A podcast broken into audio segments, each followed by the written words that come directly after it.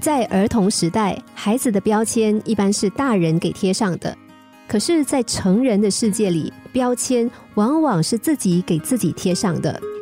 一个人可能真的很笨，但是如果他表现给别人的感觉是聪明的，他被贴上了聪明的标签，那么没有人会在乎这个人原本的样子。这个道理跟戈夫曼所说的戏剧理论是一个道理，也就是说，一个人聪不聪明根本不重要。漂不漂亮根本不重要，重要的是别人是不是已经给你贴上了这样的标签。当你被贴上这样的标签以后，你就被认为是这样的人了。曾经有一个学生很想成为舞蹈演员，他不确定自己是不是有能力可以成为演员，于是就去见团长。他问团长说：“我是否可以成为舞蹈演员？”团长就让女孩跳了一段舞蹈之后，告诉她她并没有舞蹈天分，还是另谋出路吧。之后，这个女孩就很伤心的放弃了舞蹈。毕业后结婚生子，过着很普通的生活。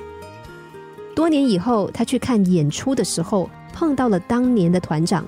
她想知道为什么团长说她没有天分，怎么知道团长却说他当年只是随口一说，并没有很认真的看她跳舞。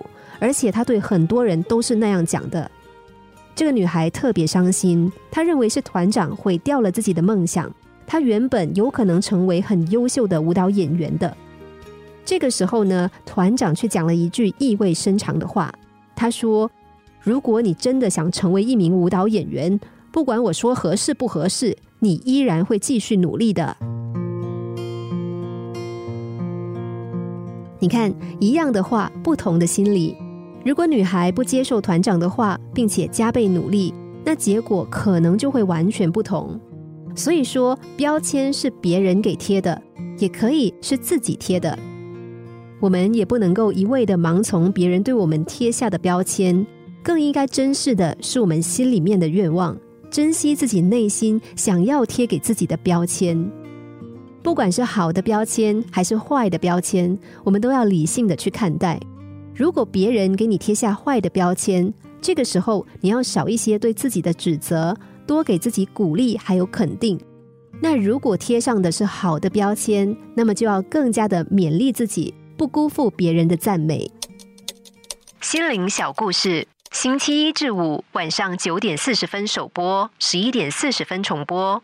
重温 Podcast，上网 U F M 一零零三 t S G。